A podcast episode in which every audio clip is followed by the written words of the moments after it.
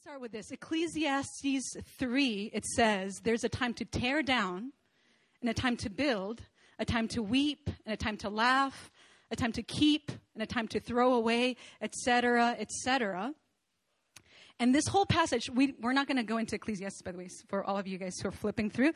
Um, it concludes with this it says, He has made everything beautiful in its time.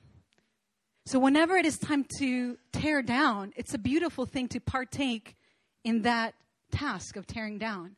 When it's time to build, it's a beautiful thing to wholeheartedly build and to do it with joy.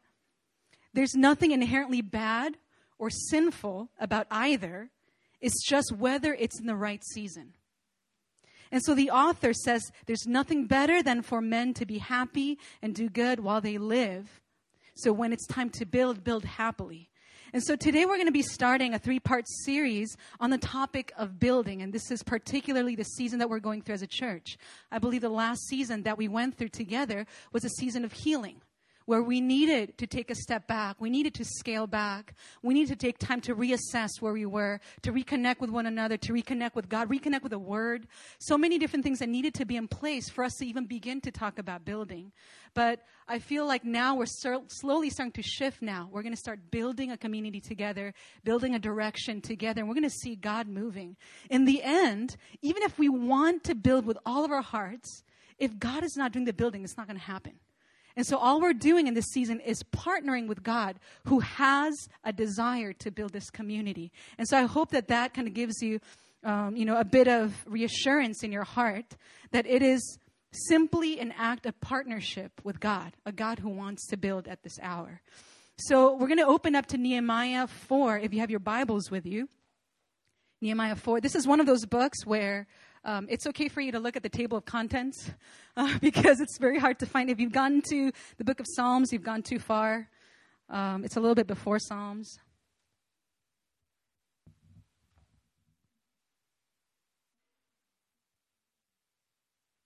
So, Nehemiah chapter 4.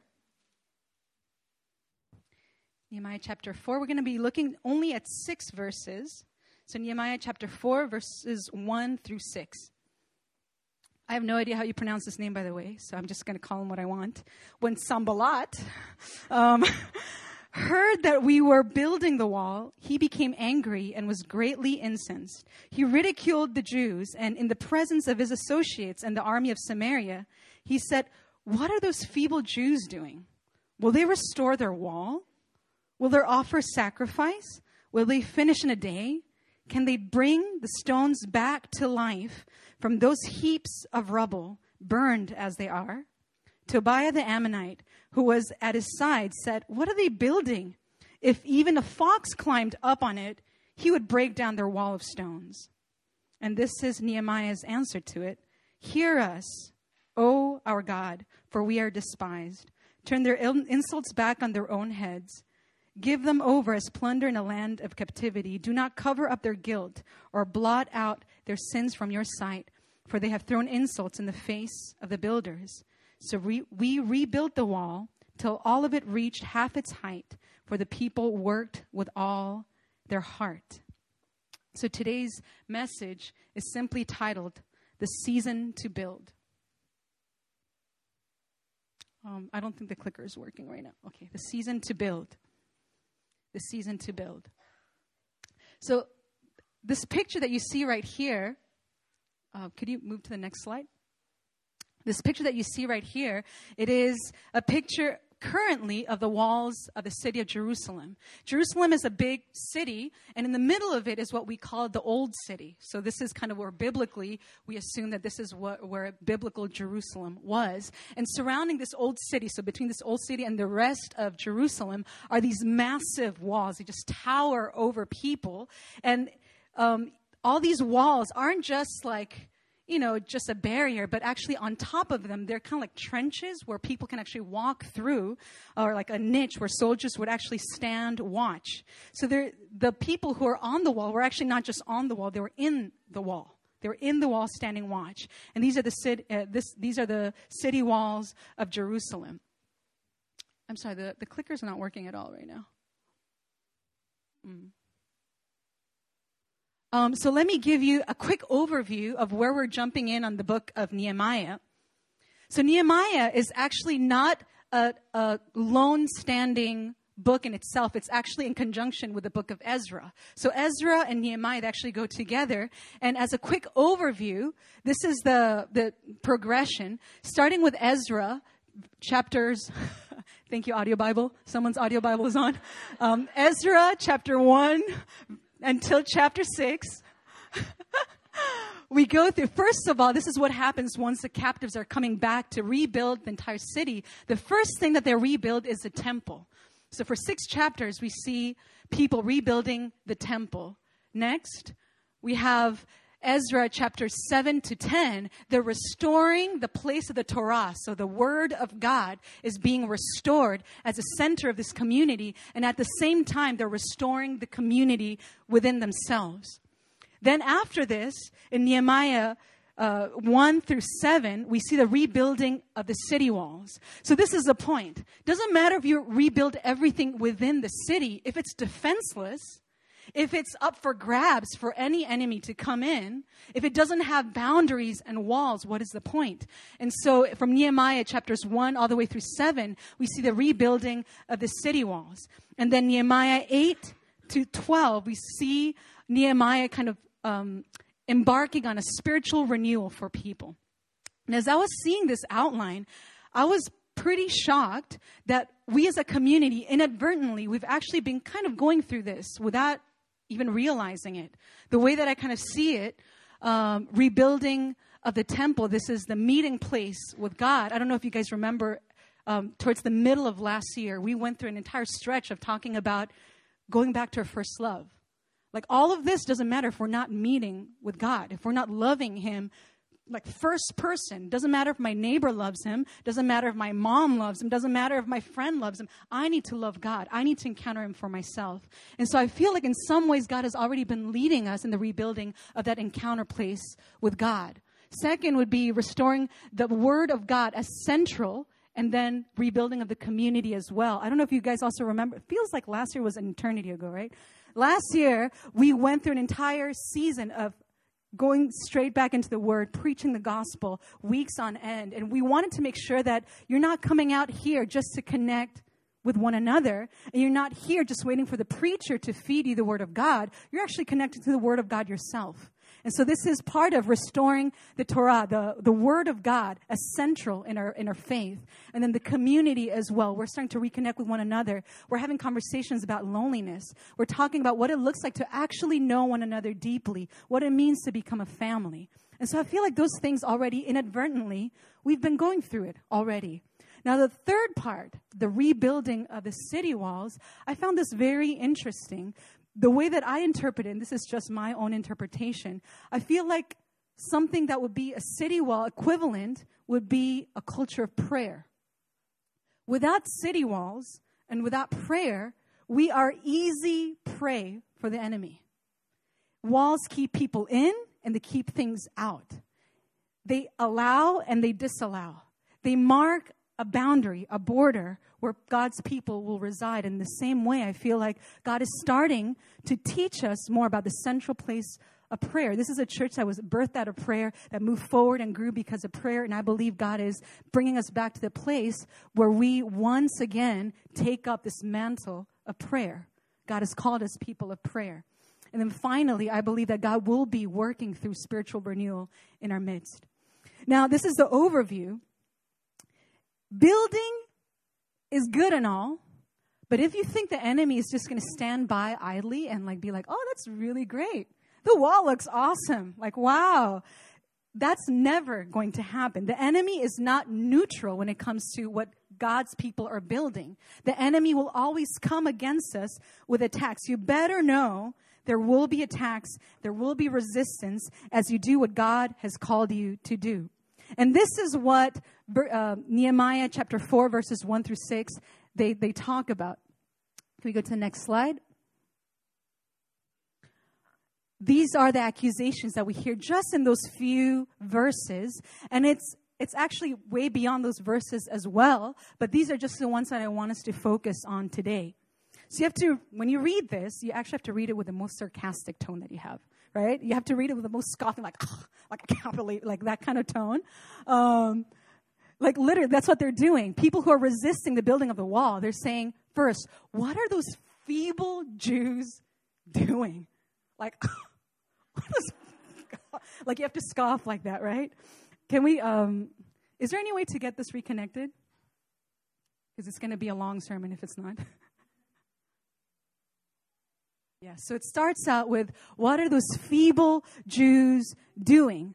Let me tell you what that means. It doesn't just mean like, oh, it's like, like a burn to somebody calling them feeble. Like, what is that feeble person doing? It also says something about the task itself. And this is what it means. If we go to the next slide, it translates as the task is actually laborious. Like, it will require considerable effort or time. And next slide. It's not just saying the task is laborious, you are too weak. It's saying something about the task that is ahead, and it's also implying certain things about the Jews, about the people who are doing the building. So it's saying not only the task is actually pretty difficult and it's going to take a lot, but you're also too weak to take on this endeavor. If we look at the next one, will they restore their wall? Can we go to the next slide? Will they restore their wall Again, scoffing voice. Will they restore their wall? Right? Next slide. The task is actually too hard to finish. Like, I don't think you're actually going to make it through. I don't think you can start out this thing, but I don't think you're actually going to get to the point where you actually finish your mission. You're not going to build this wall that you so want. Another way to say this is you will not succeed. Next slide. You will not succeed. So it's not just saying, will they restore their wall? It's not a neutral accusa- accusation. It's actually saying this ta- the task itself is too hard to finish and you will actually not succeed. So it's trying to cut at the knees the efforts of the people in rebuilding this wall. Yeah, I don't think it's working. Sorry. Oh, will they offer sacrifices? So this is the, the ultimate goal in building up this wall is really to protect the city where they're able to give um, sacrifices unto God. So it's not just saying, well, they offer sacrifices. They're actually asking. The ultimate goal is impossible. You're never going to get to the point where you actually build a wall and you're able to give God these um, sacrifices that you so long to give Him. So it's saying you actually can't worship God. You're cut off. There's nothing you can do. Next, will they finish in a day? Will they finish in a day? It means the task will take too long. Are you sure you want to do this? It's not going to be one day. It's going to take two, three, four, a month, five months. It actually took 52 days in the end. But the accusation is look, the task is actually going to take too long. Are you sure you want to go, go through it? And what it's actually implying is you can't complete the work. You can start it off. You can start off all excited and stuff.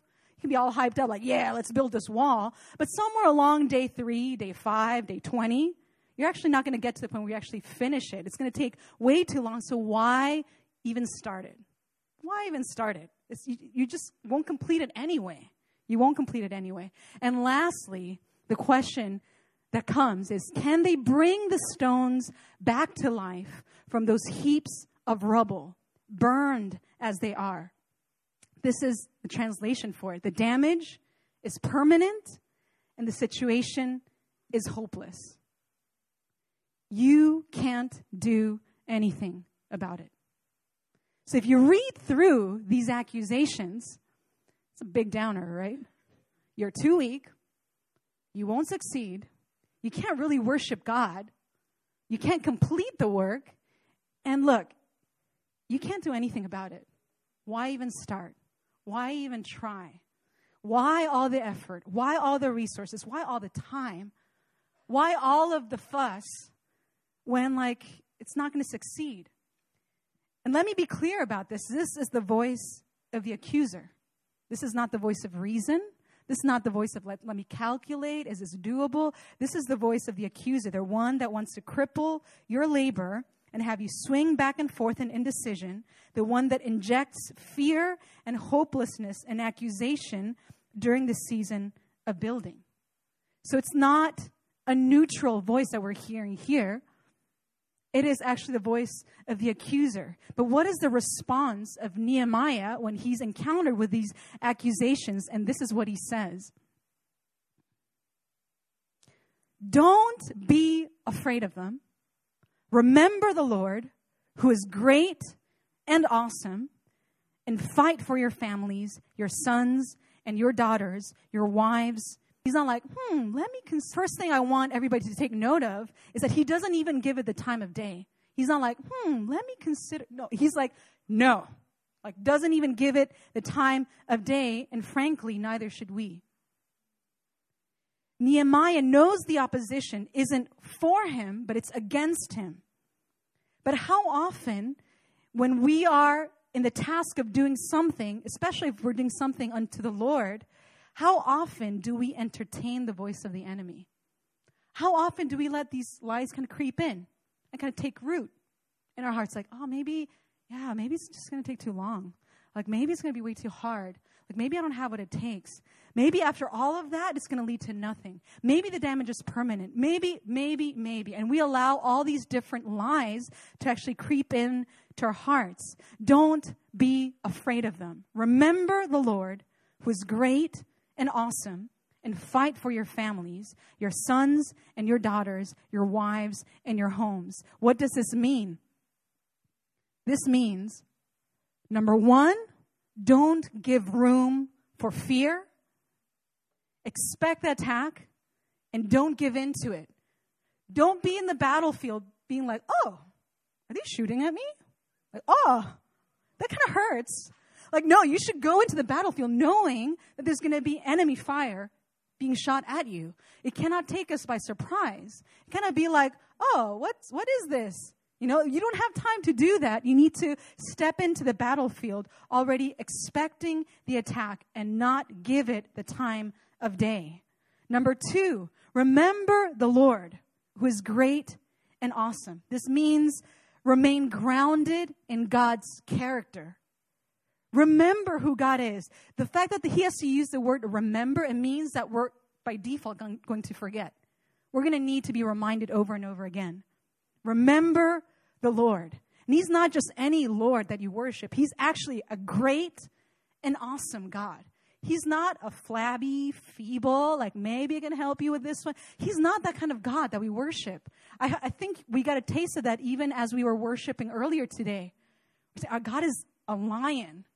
Who can stop the Lord God Almighty? It's that sense of like, it's not my strength that I'm looking at right now. I'm looking at the one that I'm serving. And this is a great and mighty God that I'm serving. So we need to be reminded over and over again, not just to not give room for fear, but also to remember the Lord, who is great and who's awesome. His character will never change. He is always going to be great. He's always going to be awesome. And lastly, this is probably the hardest part. It's a fight. I mean, it's a call to fight for your families, a call to fight for, to labor for your family. So last week we talked about how God puts the lonely in families. And today we see that God's challenge for us isn't just, okay, this is a nice family. I'm just going to settle here and be great. It's actually to fight for a family, don't wait to be asked or don't wait to hear the audible voice of God before you do this, but fight for your families. What does that look like on an everyday kind of practical application? It looks like this very simple. Sign up to serve on a ministry team. Reach out to somebody you know is lonely. Give sacrificially. It means commit. It means sow in. It's the, the opposite of commitment driven by fear, isn't no commitment at all. It's commitment given freely and out of love. So, we in our journey, as we're kind of trying to detox from a lot of, man, like last time I served, I got so burnt. Like, man, serving the church, it equals like me feeling depleted, me feeling like I'm just pouring out, but nothing's pouring back in. The answer to that isn't no commitment, it is right commitment. It is commitment done out of the overflow, given freely and out of love. We cannot dodge this. And to be frank, we're not going to end up with a church if we dodge this. It's going to require a certain sacrifice, it's going to require a certain risk, it's going to require a personal investment from the community. It doesn't just take a pastor or two, it doesn't just take an elder or two. It takes an entire community to actually build up a church. It's going to require something from you. It's not just going to happen casually and automatically. It's going to require you to fight for this family that God has placed you in. It means that there will be sacrifice. It means that it's not always going to be peachy. It means that there will be things that, you know, are more challenging. And yet, the call is still the same. The call is there to fight for your family. Now, if you are perceptive, if you were paying attention to the last slide about, um, you know, this outline of how God rebuilds things, you'll notice that this, this outline that I showed at the beginning, there's one part missing. One part missing, and that is Nehemiah 13. There's one chapter that I, for, I didn't forget. I didn't add on purpose, right? Um, Nehemiah 13. It actually, we see a plot twist at the very end of these two books, and it's actually a really big cosmic letdown. It's like after all this labor, after trying to rebuild the temple, after trying to reestablish the Ten Commandments, after trying to build a community, after all these things, we see um, Nehemiah walking around the city, and actually, he sees the fruit of all of these things, of years of labor. And he looks around and he sees, oh, okay, the Ten Commandments are still being broken. Oh, the Levites who are supposed to be attending God's temple, they're, they're idle, they're unqualified, and they're not doing their work. We still see a lot of waywardness in people. And the whole point of Nehemiah 13 is that it's going to take much more than just a rally cry. It's going to take much more than a game plan. It's going to take much more than a program and finances and all of these things. It's actually going to require a new heart. This is crucial for us to keep in the center as we are going through the season of rebuilding. This is where we remember the crucial part that what must first happen is for us to receive a new heart. You shouldn't walk out of here with the thought, okay, I'm going to try harder. I'm going to commit to building. I'm going to give sacrificially. I'm going to commit my time. I'm going to join a team. I'm going to do all these things. I don't want you to walk out with that idea in your mind, although that's a great application. The first and foremost idea that you need to walk out of here with is how can I counter these attacks? How will I commit to building? It's going to be not my commitment, not my efforts, not my willpower, not my follow through. It's going to first require God to do something in me. It's going to require much more than my human efforts. If we go ahead with a season of building with all these great ideas and all this you know, like, come on, let's do it. We can do it. High fives, high fives. We can do this. If we do that, we're going to be doing nothing more than multiplying filthy rags. That's what God calls righteous acts that are done without partnership with the Spirit. I don't want us to walk away with this idea, okay, I'm just going to try harder. I want us to walk away from here with the notion that God has done something deep and transformative, eternal, permanent in my heart. And the outflow of that is going to enable everything else. It's going to allow me to not give room for fear. It's going to allow me to remember the Lord who is great and who's awesome. And it's going to give me the strength, the stamina, the longevity, the resilience, the grit that it will take to fight for my family. It is only through God. Because you see, when Jesus, when he came down and he lived in our midst and then he died for our brokenness and our sin on the cross, He secured for us the one thing that we couldn't. We couldn't ever attain this. We couldn't earn it on our own, and that is a new heart. But from serenity, a new power and strength that comes not from striving, but from surrender into the hands of a God who is able. So our declaration isn't, I am strong. It is, although I am weak, He is strong. We draw from the spirit of resurrection that now dwells within us. It is through this and through this only that we can counter the accusations of the enemy. In other words, it's not just enough to stop believing lies, but we actually have to start believing truth. It's not just enough to be like, okay, that's an attack, that's a lie, that's the enemy. We actually have to start coming into alignment with the truth. What does God's word say? What, who does God say we are? And so, if we were to look back on those accusations from the enemy, you're too weak, you won't succeed, you can't worship God, you can't complete the work, you can't do anything about it. If we look at God's word and we see what his truth says, God's word says, When I am weak, then he is strong. God's word says, All things are possible in Christ. God's word says we are reconciled to God and we can worship him, we can encounter him. God's word says he will finish what he started, no matter how long it takes. And God's word also says if God is for us, who can be against us? This is the truth that we must preach. This is a truth that we must constantly come back to. This is a truth that we have to encourage one another with as well. It's not just the role of a preacher. It's not just the role of a pastor. It's not just the, role, uh, the, the role of a staff member. It is the role of every single person that is seated here to encourage one another in these truths. When you see somebody starting to forget these truths, starting to give room for the enemy to sow in lies, this is what we're called to do. Remind one another. When I'm weak, he's strong. All things are possible in Christ. We are reconciled to God. He will finish what he started. And if God is for us, then who can be against us?